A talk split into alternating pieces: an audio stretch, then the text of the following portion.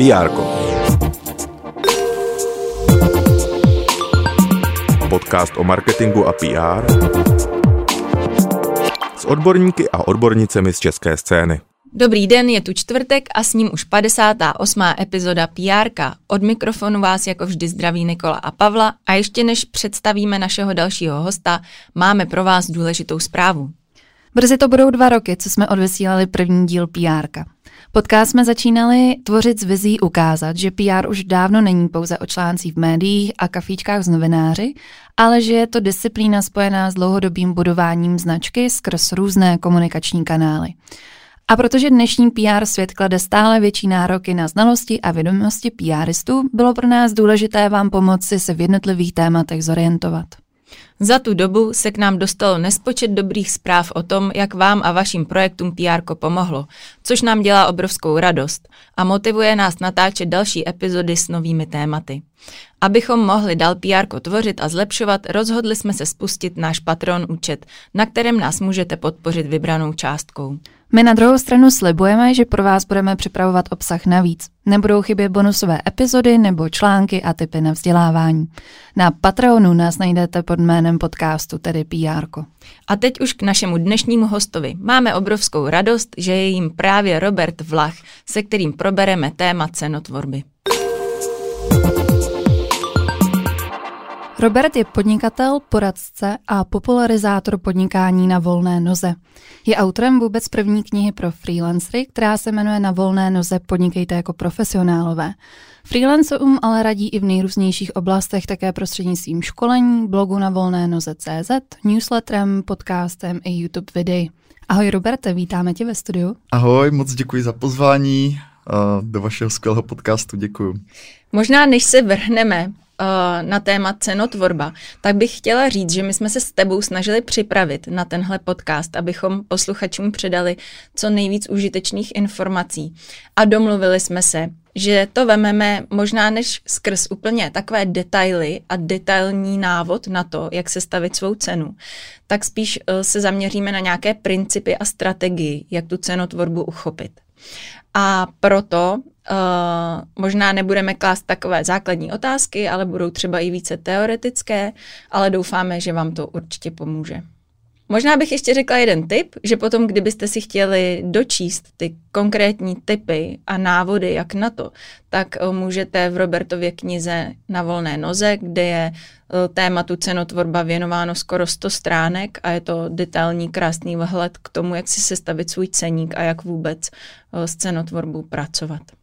Robertem ve své knize říká, že cenotvorba je nejvíc zanedbávaná podnikatelská dovednost freelancerů. Proč tomu tak je? Uh, díky za úvod. Jako těch důvodů je asi, asi docela dost. Myslím si, že jednak je to teda oblast, která je hodně rozsáhlá, což je dáno dvěma věcmi. Jednak v tom podnikání na volné noze jako takovém je to napojeno na celou řadu dalších jako nějakých dílčích oblastí. Souvisí to s hospodaření s časem, souvisí to s tím, jak člověk, v jakém stavu jsou jeho finance, souvisí to s osobním marketingem, souvisí to s tím, jak člověk vede nějaká vyjednávání s klienty. To znamená, je to poměrně téma, které prorostlé do všech těch dalších oblastí, to, to, to umocňuje tu komplexitu. Uh, další prvek, který to zesložituje pro freelancer je ten, že uh, to téma cenotvorby je hodně oborově specifické, to znamená, že uh, řada odvětví a dokonce řada těch eh, profesí, které v, jako utváří to odvětví, tak má svoje vlastní nějaké zvyklosti, jak, eh, jak naceňují a profesionál, který samozřejmě v tom oboru do toho oboru vstupuje, tak by měl ty základní zvyklosti znát. Oni pro něho nejsou nějak jako zavazující, to znamená, že jak člověk roste, tak může zkoušet jako čím dál tím více svébytné způsoby toho naceňování, to, to, to se nějak nevylučuje, ale zkrátka uh, komplikuje to trošku ten vstup, jo, že, že nejsou nějaké úplně obecné, univerzální uh, doporučení, které by platily ve všech oborech. S tím trochu souvisí i to, že když se člověk jako uh, zajímá o cenotvorbu uh, a o to know-how, které je s tím spojené, tak snadno narazí na uh, články, které jsou řekněme, závádějící, protože napsal člověk z nějakého daného oboru, který jej řekněme, plně obsáhl a teďka začíná nějakým způsobem jako extrapolovat tu svoji zkušenost uh, do nějakých univerzálních doporučení a tam právě vznikají jako četné problémy. To znamená, o tom tématu je vždycky třeba ho- hovořit jako s velkým respektem k tomu, že jsou obory, kde zkrátka ty univerzální poučky neplatí a jako těžce se jako v té cenotvorbě generalizuje. No a když se ještě dostanu k takovým posledním dvěma možná důležitým důvodům, proč to téma je pro freelancer jako obrovskou výzvou, tak první je řekněme ten, že tam funguje jakási asymetrie cenová. Uh, to bych zjednodušeně napsal, uh, popsal asi tak, že uh, když máte cenu, která je přestřelená, tak to většinou poznáte velmi rychle, protože uh, zákazky zkrátka nedopadnou, uh, ti klienti jsou třeba dávají najevo nespokojenost, že prostě čekali něco víc při té dané ceně. Uh, to znamená, jako dostanete jasné signály, že ta cena je prostě příliš. A když to, když máte cenu, která je postřelená, často i velmi výrazně, tak často žádné takové signály nedostanete. To znamená, že klienti jsou nadšení, že nakupují v podstatě kvalitní práci za nízkou cenu a naopak vás možná budou chválit a dál, dál jako objednávat a tak dále. To znamená, že uh, tam je poměrně velká asymetrie. No a poslední důvod, uh, proč je to podle mě jako těžké téma, že když se člověk začne tou cenotvorbou zabývat více do hloubky, tak zjistí, že souvisí s nějakými niternými otázkami. Uh, souvisí s tím, jak, jak člověk vnímá svoji hodnotu, kterou vytváří pro společnost, pro ty klienty. Uh, souvisí s tím, jak moc já si za touhle hodnotou stojím, jak moc jsem ochoten vstoupit do nějaké um, komunikace s tím klientem o tom, že ta cena by se měla měnit, nebo uh, tam samozřejmě může dojít k nějaké potenciální konfrontaci těch, náro, těch názorů. Že jo? A uh, spousta freelancerů se tady tohodle obává, Nebo nedo, nemají jasné odpovědi na tyhle ty otázky a to vede k tomu, že se zkrátka té cenotvorbě do jisté míry vyhýbají různými takovými berličkami, které tady možná budeme moci probrat. Takže to téma opravdu je velmi zanedbávané abych na závěr tady toho důvodu ještě možná řekl to, že, uh, že se jí ale není třeba bát, protože dobře vyřešená cenotvorba je jako skvělý pozitivní stimul v podnikání. To je něco, z čeho by měl mít podnikatel radost.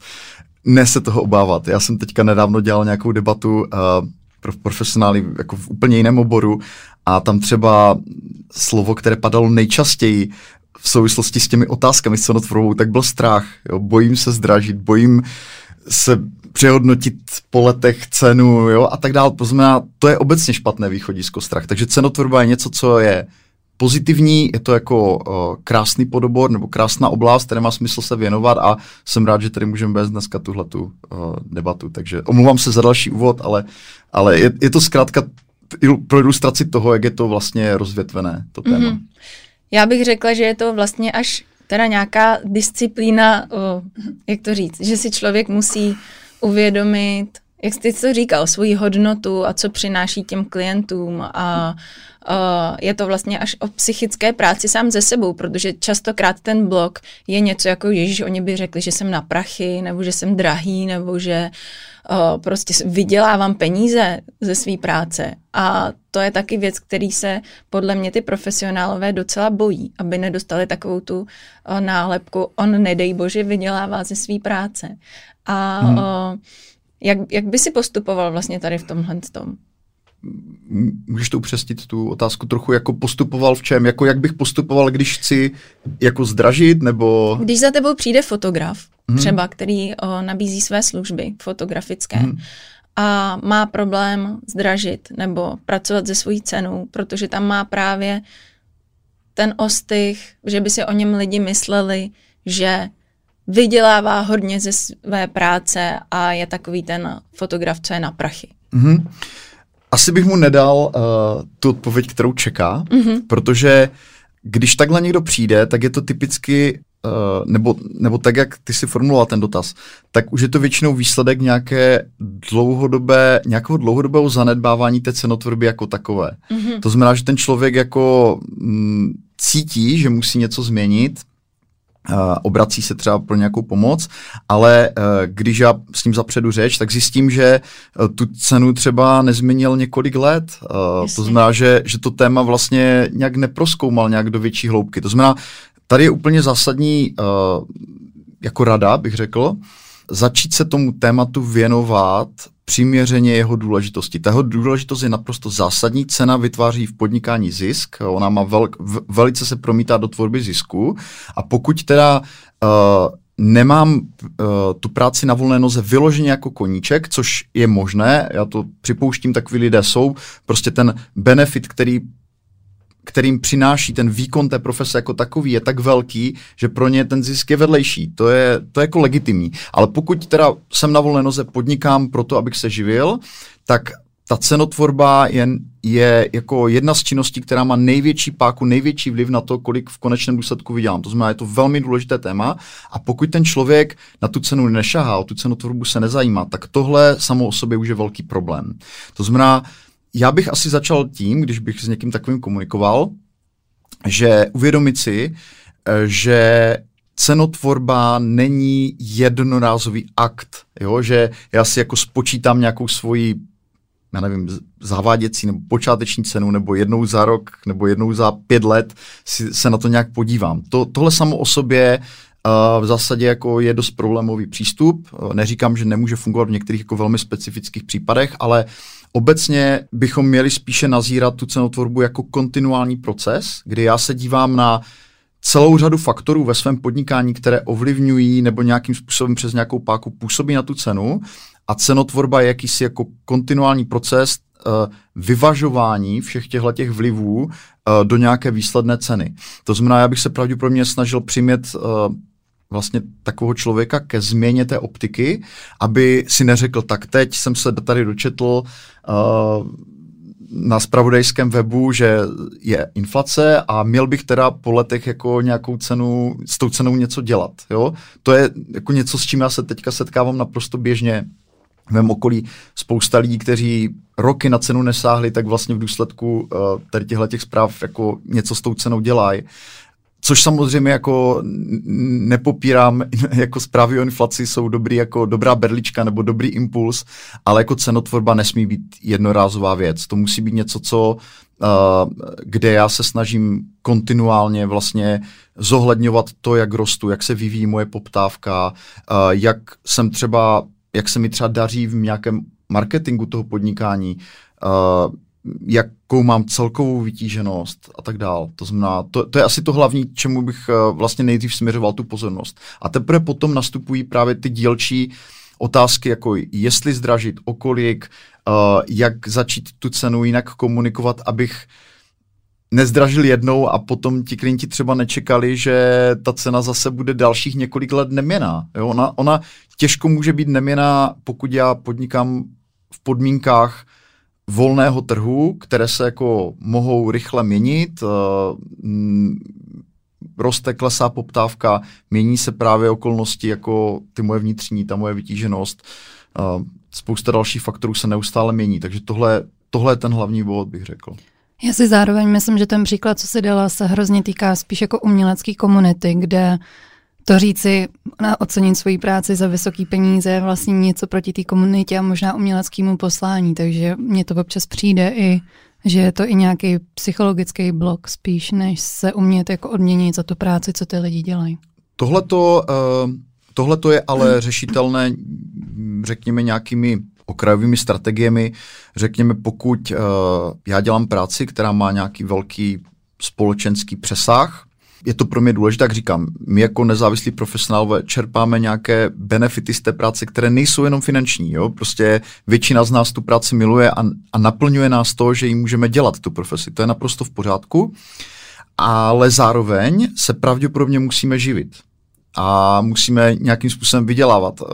Nemůžeme prostě jako jako jenom dotovat něco, jo? To znamená, tam je pak dobré řešení to, že pokud ten člověk jako vidí, že se pohybuje mm, jakoby příliš na té straně, kde on svojí prací jako spíše jako dotuje nějaké projekty, ale sám má vůbec problém jako se slušně uživit, tak uh, může udělat nějaké systémové nastavení. Může říct, já chci dělat uh, dobročinné věci, uh, možná nějaké pro bono práce a říct si předem, kolik procent svého času je ochoten věnovat těmhle těm projektům a tam být jako otevřený tomu, že neříkám, že zdarma, uh, protože práce zdarma má celou řadu dalších nějakých jako lehce negativních aspektů, uh, který jako více popisuju v knize, ale třeba jako za nějakou sníženou odměnu a tím vlastně já naplním to svoje jako profesní poslání, které tam vidím, ale pak taky bych měl teda přiměřeně tomu mít komerční zakázky, kde nebudu až tak jako jednoduše couvat do nějakých jako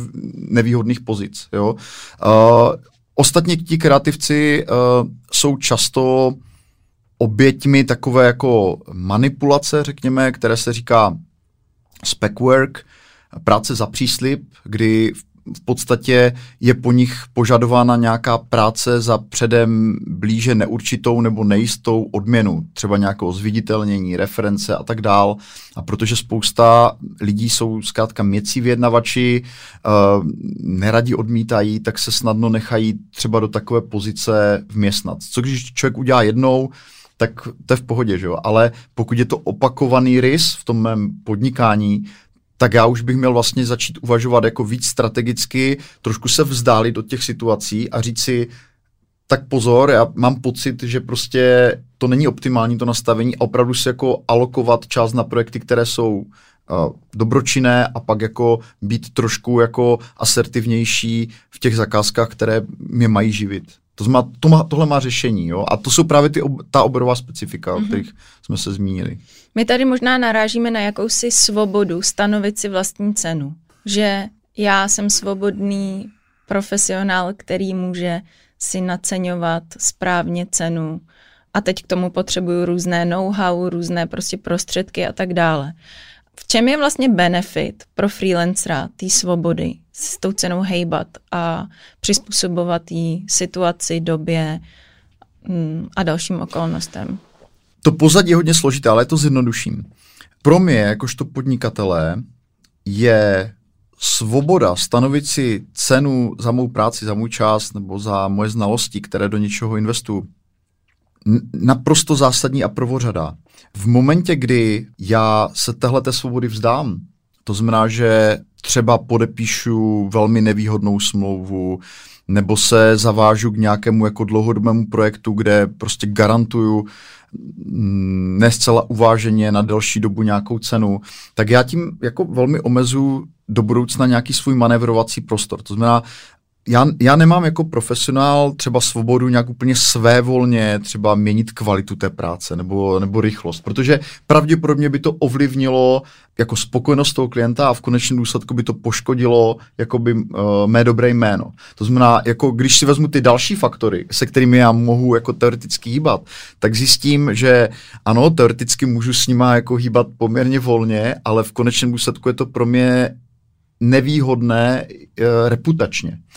Kdežto cena, pokud je cenotvorba jako dobře zvládnutá a dobře odkomunikovaná, tak má nejmenší ty negativní dopady dlouhodobé do toho podnikání. To znamená, ty si třeba vyjádřila tu obecnou obavu, že lidé se možná bojí říci si jako vyšší cenu, aby nebyli nazíráni, mm-hmm. jako že se snaží, nedej bože, vydělat, což teda to je špatná optika, jo? Mm-hmm. podle mě jako hodně, hodně nezdravá. My se musíme nějakým způsobem uživit, aby jsme, a, a vlastně dobře uživit, aby jsme byli v dobré kondici, aby jsme mohli tu práci dělat dlouhodobě, aby jsme byli kreativní, aby jsme byli zdraví, aby jsme měli rezervy, které nám umožní překonávat do budoucna nějaké problémy, které v tom podnikání se vyskytnou. To znamená, jako uh, ten profit je vlastně v dlouhodobém zájmu jak našem, tak i těch jako klientů, kteří hledají tu kvalitní práci.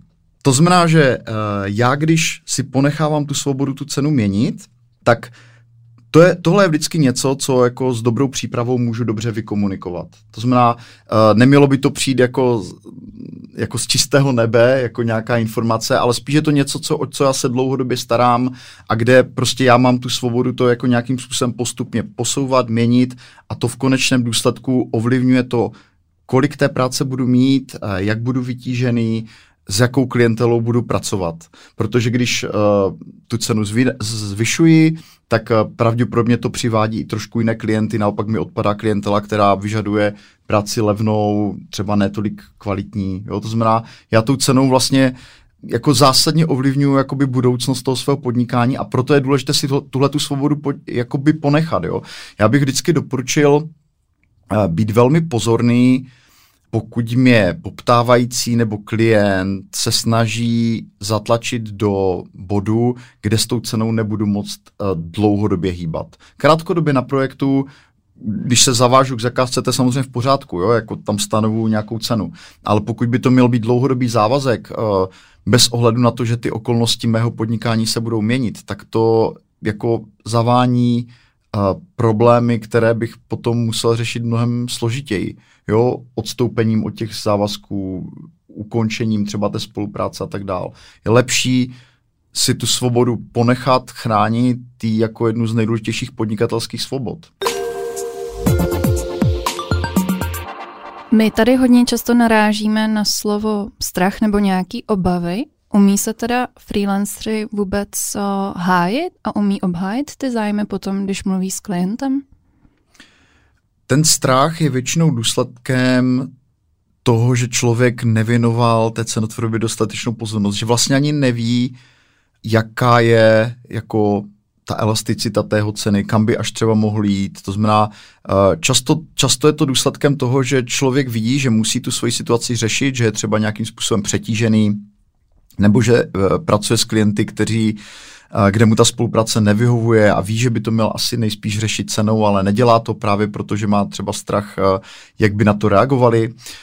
To znamená, já bych, já bych řekl, že pokud se té cenotvorbě věnuju náležitě s tou cenou pracuju průběžně, přizpůsobuju těm ostatním okolnostem, tak ten strach v podstatě jako do značné míry padá, protože já vím velmi přesně díky tomu, že se snažím vlastně tu cenu jako neustále posouvat do toho optima, jak na to klienti reagují, uh, kde už třeba je pásmo, do kterého bych se pouštět ne- neměl nebo nemusel. Uh, to znamená, mám už dost informací k tomu, abych jako stanoval tu cenu s mnohem větší jistotou.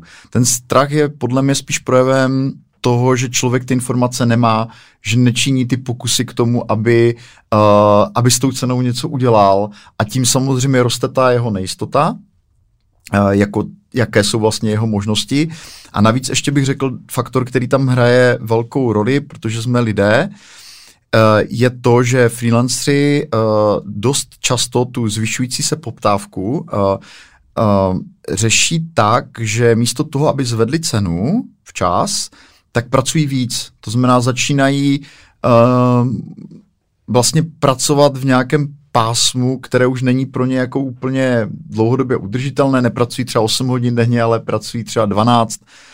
Znám případy lidí, co pracují dost dlouho i, i mnohem déle. Jako. A, a, a to samozřejmě vede jako k většímu stresu a vlastně i k tomu, že ty situace vnímáme jako předem jako mnohem více vyhrocené, než, než bychom mohli. Jo, že tam zkrátka hraje roli, jak jsme na začátku zmínili, tu tu psychologii, tak jedna, jedna stránka je ta jako psychologie jako těch interpersonálních jako vztahů, ale pak je tam ta psychologie toho, jak já se vlastně cítím, co by profesionál. A bohužel teda jako zanedbaná cenotvorba dost často vede k tomu, že člověk pracuje přes příliš, uh, že se přetěžuje a jako začíná ty situace vnímat jako zkresleně uh, skrze ten svůj, jako skrze tu svoji jako větší uh, možná přehnanou zátěž jo, v některých případech. A kdy je teda správný čas začít měnit tu cenotvorbu, v jakých procentech náplně práce? Jednoduchá odpověď, nebo jak to, jak to nějak popsat jednoduše, je to, že je to dřív, než si většina freelancerů vlastně připouští nebo myslí. Uh, Když toho ještě nemám moc. Přesně prostě. tak. jako v podstatě jako to optimum, jako každý si stanovujeme jako sami, to je asi důležité jako zdůraznit, že opravdu to je fakt jako hodně idiosynkratický, prostě osobitý proces, kde, uh, kde jako neplatí univerzální poučky, ale zkrátka jako dobré je zdražovat uh, v momentě, kdy já vidím, že se blížím té plné vytíženosti, ale zároveň nejsem před, přetažený, nejsem vystresovaný, uh, kdy vlastně jsem i připravený na to, že to zkrátka budu muset s těmi klienty nějak jako projednat, odkomunikovat. A samozřejmě pokud k tomu mám jakoby připravenou půdu i jinak, to znamená, že třeba mám finanční rezervy, které mi umožní třeba vykrýt to, že o některé klienty hold možná přijdu, protože to pro ně může být drahé, eh, nebo pokud jsem na to připravený tím, že mám jako v podstatě práci i na delší dobu dopředu, pár týdnů, pár měsíců, tak v téhle pozici se zdražuje mnohem lépe, než, než pokud člověk jako opravdu je bez rezerv, musí prostě vydělávat nutně, aby prostě pokryl své životní náklady, nemá žádné úspory, jo? To, znamená, to, to jsou zase situace, které přispívají k tomu, že lidé se zase uh, bojí toho zdražování, protože mají pocit, že už tak jako jedou na nějaké hraně a že vlastně jakoby případná ztráta klienta by ještě více jako vyhrotila tu už jejich už tak ne úplně jako ideální situaci. Jo?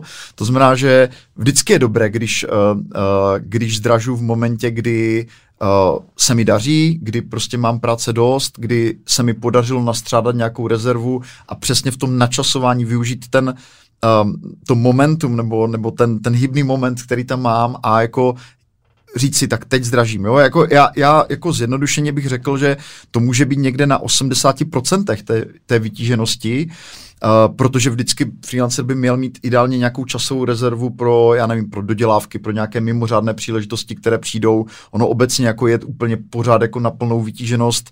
Uh, člověka pak mine dost příležitostí, které by jako za normální okolností mohly vést jako třeba k velkému posunu v, uh, profesnímu nebo v tom podnikání. Uh, a zároveň je třeba říct, že 80% eh, zní pěkně, ale eh, jako je někdy těžké to odhadnout, protože eh, v podnikání to není tak, že ta, ta zátěž by stoupala konstantně, jako když se vaří voda, anebo když člověk přidává jako plyn v autě, jo? že většinou jsou tam spíš nějaké období jako velké vytíženosti, následované nějakým jako uvolněním a spíš je dobré se dívat na to, jako jak jak, jak často tady ty intenzivní jako období přicházejí, uh, možná od toho odečíst nějakou sezónnost, protože je spousta profesí, kde třeba před Vánoci je velký výkyv a ti profesionálové to ví, ví, že prostě potom přijdou měsíce, kdy jako se budou moct zase věnovat nějakým zakázkám, které tolik nehoří a už to dokážou nějak uh, zakalkulovat do toho svého jako výhledu. Uh, to znamená, že uh, ta celková vytíženost je to trošku jako taková alchymie s vlastní energií a s vlastním jako vnímáním toho celého podnikání, ale dá se to velice snadno naučit. Je důležité zkrátka jenom na to přenést pozornost a co bych ještě doporučil, a to je možná jeden z nejdůležitějších principů té cenotvorby freelancera, uh, prostě opravdu mít jako s tou svojí cenou jako nějaký intimní vztah, to znamená prostě pečovat o ní, uh, často na tu cenu nějakým způsobem sahat a zkoušet, jako co si můžu vlastně s tou cenou dovolit, uh, mít uh, nějakou ambici, prostě když vyjednávám nové zakázky, tak vlastně se posunout aspoň o trochu dál, než se mi podařilo vyjednat jakoby předešlé podmínky té spolupráce. To znamená, neklást si nějaké jako obrovské ambice, že já tady po pěti letech, co jsem jako na cenu nesáhl, teďka najednou všechno změním a prostě vš- a, a klienti srazí podpatky a, a jako všechno přijmou, ale naopak, jako uh, ta, ta, ta kontinuální práce je mnohem důležitější, než prostě ty Uh, ty pokusy to jako dohnat jo, po letech, protože to většinou vyžaduje sko- skokové zdražení a to je jakoby mnohem náročnější disciplína. To, to průběžné pomalé prostě posouvání té ceny je, je mnohem bezpečnější a ještě bych k tomu jako dodal poslední věc, že uh, zdražování u freelancerů mnohem čas, častější než u firm, protože já jakožto freelancer nemohu do nekonečna navyšovat svoji jako kapacitu pracovat. Jo? Musel, uh, firma si může jakoby dovolit přijmout další lidi a expandovat jako kapacitu toho týmu. Já jako freelancer, ano, můžu mít asistenta, můžu tam mít jako nějaké rezervy, které vyškrábnu jako lepší produktivitou, ale z principu jako nejsem, můj čas není nafukovací. A protože uh, poptávka nejspíš roste, když dělám dobrou práci, moje dobré jméno roste, uh, zvyšuje se třeba moje odbornost, tak tohle všechno jsou faktory, které se v konečném důsledku by měly nějak jakoby promítnout do té ceny. Ještě možná úplně na závěr jenom k tomu, protože tohle, tohle se mnohem lépe vysvětluje, když se to jakoby převrátí. Když si představíte, že jste si třeba eh, v roce 2012 najali grafika, který si účtoval 350 korun na hodinu a po osmi letech, po devíti letech ho oslevíte znova a zjistíte, že on má 370, tak to pravděpodobně jako klienti budeme číst tak, že ten člověk se moc nikam nepohnul. Jo, že v podstatě, že nějakým způsobem jako se trvává na místě, že trošku jako možná stagnuje profesně, že to zkrátka je jako člověk stejných kvalit, možná ve stejné pozici. Mm, pokud ten člověk má uh, po těch deseti letech 12 na hodinu, tak já vidím, že u něho došlo k nějakému růstu, že zkrátka možná dělá jinou práci, že odvádí možná profesionálnější výkon, že má prostě vyšší produktivitu, že se možná i posunul k jiným činnostem. Takže tohle, ta, ta cena vlastně o nás vysílá poměrně dost jako informací jako těm klientům. To je skvělý, to mě hrozně baví tady, ta myšlenka, že cena o nás vypovídá spoustu informací, jak pozitivních, negativních, tak pracovních, tak prostě no, to, jak to máme nastavený. Jaká by teda měla být dobrá cena? Co to, co to je dobrá cena? Těch atributů je, je spousta. Já to možná řeknu ve stručnosti, měla by být pokud možno, a, a takhle, bude spousta výjimek bez pochyby, mm-hmm. ale jako když na to dívám tak, jako já, když třeba konzultuju cenotvorbu, tak uh, myslím, že ty obecně dobré atributy jsou, když je ta cena jednoduchá, to znamená, když to není nějaký jako složitý ceník, ze kterého já uh, jako klient marně půl hodiny bych studoval, kolik mi nakonec ta služba bude stát, je fajn, když je to prostě nějakým způsobem zjednodušené, uh, protože lidé se často dívají na ty ceníky jako v rychlosti, nemají čas jako to nějak analyzovat, složitě kalkulovat. To znamená, je dobré, když je jednoduchá. Uh, je, je taky fajn, když jako funguje dobře jako filtr poptávky ta cena. To znamená, když uh, přes ten filtr té ceny, nevím, jak to jednodušeji popsat, ke mně přichází jako relevantní klientela. To znamená, že Uh, jeden z takových bonmotů, který zazněl na jednom mém školení pro freelancery, uh, tak zněl zvedej cenu, dokud tě nepřestanou poptávat divní lidi. Mm-hmm. A uh, to, to je do značné míry, jako to odráží jako praktickou zkušenost mnoha freelancerů, kteří začínají na extrémně nízkých cenách a tam zkrátka ta klientela je občas jako někdy zvláštní. A v momentě, kdy se posunuli potom jako k cenám, které jsou, řekněme, standardní nebo nadprůměrné v tom oboru, tak najednou pracují jako se zadavateli, kteří jsou jako informovanější, vědí, co za tu cenu jakoby zhruba chtějí, dokážou připravit dobré zadání a tak dále. To znamená, mění se ten uh, charakter vlastně té klientely tím, že, tím, že tu cenu měním. Uh, další dobrý atribut je, když je ta cena průhledná, to znamená, když je jasné z té nabídky nebo z té ceny jako takové, co to vlastně zahrnuje a že tam jako nejsou nějaké skryté jakoby příplatky, které významně jako ovlivňují tu konečnou cenu. Samozřejmě měla by být atraktivní, protože já jakožto price maker, jakožto profesionál, tak se snažím to naceňovat tak, aby ty zakázky jako dopadly uh, Určitou výjimku tady tvoří takzvané jako defenzivní ceny, což třeba může být případ uh, lidí, kteří jsou jako extrémně vytížení, řekněme oborové celebrity a ti někdy mohou mít tu cenu už nastavenou tak vysokou, aby v podstatě pomocí toho filtru té ceny v podstatě 99% těch potenciálních poptávajících spíše odradili, protože na to stejně nemají kapacitu. Ale jako v obecným principu je fajn, když ta cena je atraktivní pro, pro tu cílovku, na kterou cílím. Uh, měla by být osobitá, uh, ta cena, to znamená, že by měla právě zohledňovat všechny ty mé jako uh, osobní pohnutky, uh, charakteristiky, to znamená, měla by jako reprezentovat dobře mě jakožto freelancera. Jinými slovy, já když se na toho člověka podívám, tak jak ho vnímám, uh, jako z jeho veřejné komunikace, z toho, jak na mě působí, když spolu se bavíme a vedle toho si postavím tu cenu, tak ty věci by spolu měly korespondovat, jo, jako aspoň nějak jako hrubě. To znamená, měla by ta cena jakoby sedět zkrátka jakoby k té, k té osobě. No a v konečném důsledku uh, velice důležitá věc, měla by být zisková ta cena. To znamená, měla by opravdu, a, a to se teďku, teďka trošku vracíme k tomu, že jsme se bavili, že, uh, že ne každý má tu cenu zcela ziskovou, tak měla by zkrátka ta cena pokrývat naše náklady, uh, tvorbu rezerv, uh, nějaké prostě úspory, tady tyhle ty jako základní um, základní jako dlouhodobé náklady toho podnikání a ještě jako umožnit tvořit nějaký zisk. No. Ve své knize říká, že hodinovka je nejpoužívanější metoda nacenění. Je to tak? Z toho průzkumu, který my jsme dělali, tak to tak je a mm, pokud jde o mm, nějaké další zdroje, vždycky záleží na to, jak v jakém oboru se těch profesionálů asi budu ptát. Ale kdybychom se bavili o takovém jako širším freelance trhu, tak je to skutečně jako velmi běžná metoda. Uh, tam jako, co je tam trochu, uh, co trošku možná zastírá tu podstatu, je, že ta, že ta hodinovka se dost často může promítat do dalších jako metod nacenění. To znamená, ona souvisí třeba s tím, jak někteří profesionálové počítají uh, cenu člověkodne. Jo, že mají nějakým způsobem jako stanovenou cenu za hodinu, ale třeba uvádějí tady tuhle tu cenu za den, ale dokonce i když se naceňuje uh, úkolově uh, nebo projektově práce, tak velice často, i když se to ten klient nedozví, tak je tam na straně toho dodavatele, toho profesionála nějaká interní hodinovka, se kterou on počítá a postupuje jednoduše tak, že si řekne, tak uh, už jsem nějaké takové zadání hodněkrát dělal, uh, tahle ta zakázka odhadu, že mi, že mi může zabrat prostě 40 hodin čisté práce,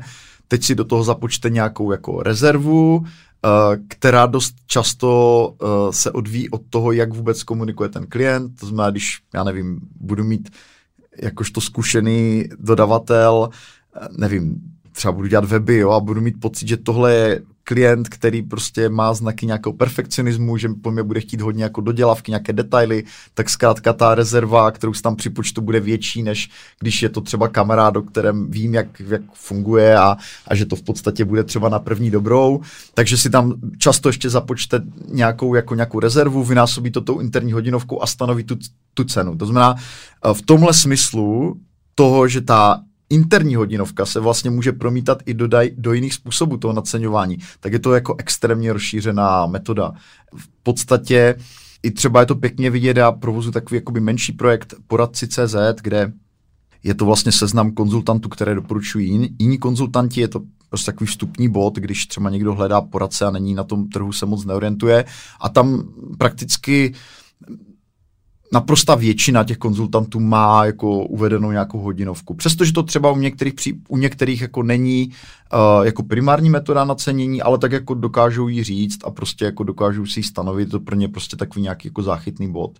To znamená, že v tomhle směru je to, je to velmi rozšířené a zároveň uh, hodinovka je takový trošku otloukánek cel, celé té problematiky cenotvorby freelancerů, protože vychází jako spousta článků, které ji nějakým způsobem jako degradují, uh, říkají, že to jako není vhodný způsob oceňování a tak. A uh, já s ním jako mám vždycky chuť polemizovat, protože zkrátka vím velmi dobře, že jsou obory, kde to je jako dominantní a kde to těm lidem vyhovuje a jako kdo jsme my, aby jsme jim říkali, že to je, že to je špatně. Jo, to znamená, dost často jsou tyhle ty doporučení právě jako důsledkem nějakého přílišného zobecňování jako zkušeností jednoho člověka v jednom oboru, ale já mám jako k hodinovce určitým způsobem respekt, protože právě tím, jak je rozšířena, tak jako trh nám jako nějakým způsobem validuje to, že to je jako metoda, která řeší celou řadu problémů. To znamená, že třeba uh, profesionál, který si není jistý, kolik uh,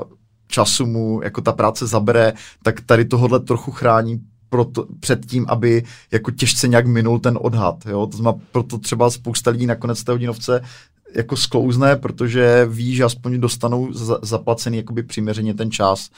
A samozřejmě uznávám, že hodinovka má spoustu nevýhod, může být jako relativně nepružná, nicméně i to je jako do značné míry jako řešitelné. Můžu mít dvě taxy, třeba mohu mít taxu za běžnou práci, mohu mít tam cenu za poradenství, což mimochodem, mm, pokud tady nás poslouchají lidi, kteří dělají v marketingu, v PR, uh, um, obecně u uh, jako takzvaných knowledge workers, to je spousta freelancerů pracujících hlavou, tak je dobré, když má člověk jakoby poradenskou taxu, Uh, byť třeba není primárně konzultant, protože někdy zkrátka prostřednictvím té práce uh, dochází jako k transferu vědomostí, které my jako akumulujeme roky a prostě během několika hodin, někdy kolikrát několika možná desítek minut, vlastně jako to podstatné jakoby předáváme vlastně tomu klientovi. A tam je pak jako na místě si myslím jako zvážit to, jestli prostě nemít právě i poradenskou taxu, která většinou vyšší, to znamená umožňuje to i vyšší výdělek. Ale jsou i další cesty, jak tu, jak tu hodinovku, jak, jak posílit tu její flexibilitu, což jsou jako různé příplatky, nějaké hodinové balíčky, třeba taky jako populární způsob jako naceňování některých způsobů. Takže, takže jednoduše, ano, je to tak, je to velice rozšířený způsob naceňování mezi freelancery, ale zároveň uh, trochu takový jako, uh, bych to řekl, občas, občas nahlížený jako lehce negativně, ale já s tím úplně nesouzním. A jaké jsou ještě jiné metody nacenění, které by si třeba doporučil ty, kromě hodinovky? Uh, já už jsem zmínil uh, to naceňování dle mm, jako uh, to individuální nebo projektové nacenění, to je jako velmi běžné. Další jsou třeba různé paušály nebo subscriptions, uh, a mohou tam být nacenění vlastně třeba dle rozpočtu klienta, jo, což není úplně jakoby uh, jako nějak široce rozšířené, ale znám řadu profesionálů, kteří zkrátka jako nedělají tu cenotvorbu aktivně a spíše přizpůsobují jako rozsah a kvalitu té práce tomu, jaký má ten klient budget, což možná právě v oblasti třeba těch kulturních aktivit, kde jsou často nějaké granty a tak dál, tak může být jako dost, dost běžné. A tam to zase, já to řadím třeba spíš mezi trošku pokročilejší metody, protože na straně toho profesionála to vyžaduje jako dobrý odhad toho, kam až může třeba jít jako v tom omezení toho rozsahu nebo té kvality, ani, a, aby to jako nepoškozovalo jeho třeba reputaci nebo dobré jméno. Jo, že to, že to zkrátka vyžaduje jako dobrý, dobrý odhad. No a mm, jako tě, těch, těch, metodek, těch metod je spousta. Uh, já je popisuju teda v té kapitole o cenotvorbě, jsou to různé uh, hodinové balíčky, může tam být success fee, satisfaction fee, uh, prát, jako odměna za, za, za nějaký jako dosažený výsledek nebo odměna za spokojenost toho klienta. Um, můžou tam být pokročilé metody, jako jsou třeba variantní nabídky, což je jako z mého, nále, z mého pohledu jako třeba skvělý nástroj, ale patří mezi ty pokročilé. Uh, jeho výhoda je třeba v tom, že když já jsem říkal, že ta cenotvor, že cena jako filtruje nějakým způsobem ty, mm, tu poptávku, tak variantní nabídka mi naopak umožňuje pokrýt uh, jedním ceníkem nebo jednou nabídkou hned několik těch segmentů. Že tam můžu mít uh, jako nacenění uh, pro ty, kteří jako hledají jako levnou, rychlou práci, uh, ne třeba tak vysoké kvality a můžu tam mít i jako extrémní variantu pro nějakou VIP klientelu a, a jako ten, ten klient si vybírá vlastně jako třeba ze tří variant typicky.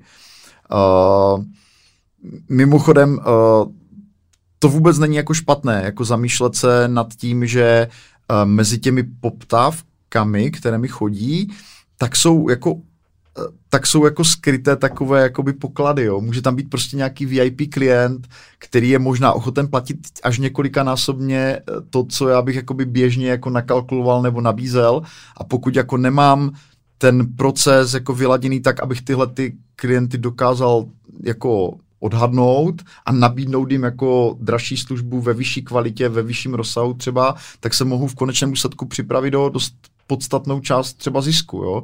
Takže to se pak dostáváme do oblasti jako toho cenového vyjednávání a vůbec jako celkové jakoby přípravy té zakázky, jo? ale jenom tím jako ilustruju, že tam těch metod je spousta a že některé z nich mi umožňují eh, vlastně vydestilovat z, tě, z toho toku těch příležitostí a poptávek, které ke mně uh, přicházejí, podstatně vyšší jako výnos, podstatně vyšší zisk a, je, a proto má vlastně v konečném úsledku smysl se na tu cenotvorbu kontinuálně zaměřovat a vlastně vnášet do toho svého jako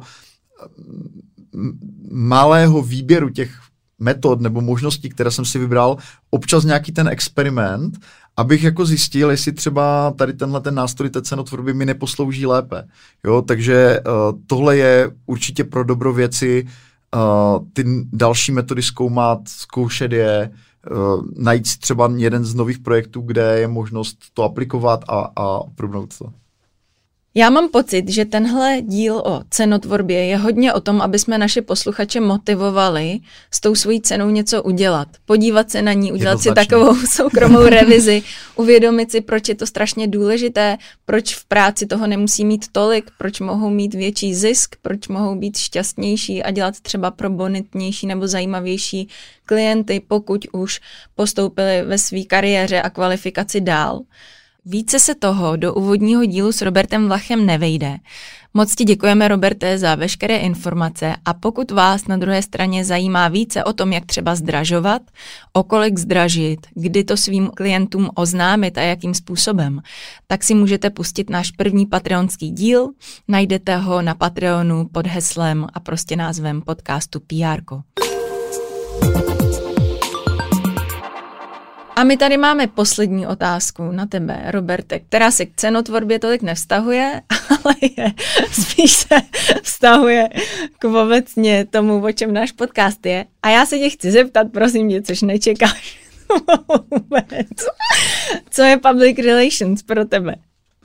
No jednoduše a přímočaře to vnímám jako o, budování nějakého vztahu s veřejností, někdy pro marketingové účely, někdy proto, abych eh, lépe vysvětlil, co já nebo ten projekt, který reprezentuji, děláme. A vnímám to jako v podstatě jako formu podpory dobrého jména, aby zkrátka jako si veřejnost jako spojovala s tou značkou, s tím člověkem nebo s tím projektem uh, ty kvality, které jsou pro nás důležité i interně, jo? aby vlastně to veřejné vnímání uh, bylo blízké tomu, jak my interně vnímáme to, co jako je podstatné, co je tou naší misí nebo tím posláním. Myslíš si, že PR má na cenotvorbu vliv?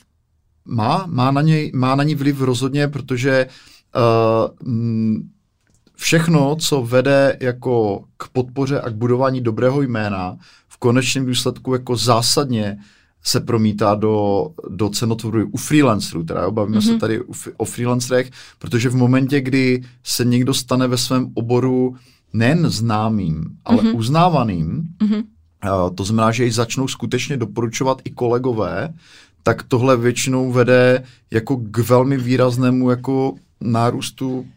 Čili to všechno se v konečném důsledku promítá do toho, kolik má ten člověk práce, jak je vytížený, a dost často to vlastně vede i k tomu, že nakonec tu cenu upraví, zvýší a tím jako znovu dosáhne té rovnováhy mezi tou poptávaností a jako svými možnostmi. Takže pokud dělá cenotvorbu mm, aktivně, uh, mohu-li říct si dobře, tak uh, to má úzký vztah jako s cenotvorbou. Mm-hmm. Moc ti děkuji, Roberte. A vám na druhé straně děkuji, že nás posloucháte. Chtěl by si se něčím rozloučit? Nějaký rady na závěr, praktický, nebo prostě něco vzkázat na, našim posluchačům? Já bych možná jenom interoval to, co jsem řekl v úvodu, mm-hmm. že cenotvorba není něco, čeho bychom se měli bát. Naopak je to něco, co uh, podnikateli, nezávislému profesionálovi má přinášet radost z toho, že uh, někdo si váží té jeho práce natolik, že mu je za to ochoten dobře platit. A, a tomu vlastně dává jakoby dobrou vizi do budoucna, že té práci se mohu věnovat dlouhodobě, že mohu prosperovat, že mohu zabezpečit svoji rodinu a dává mi to zkrátka jakoby nějaký jakoby pozitivní výhled. To znamená, to je něco, co má smysl uh, kultivovat, čím se zabývat, rozhodně to není něco, čeho bychom se měli bát, naopak.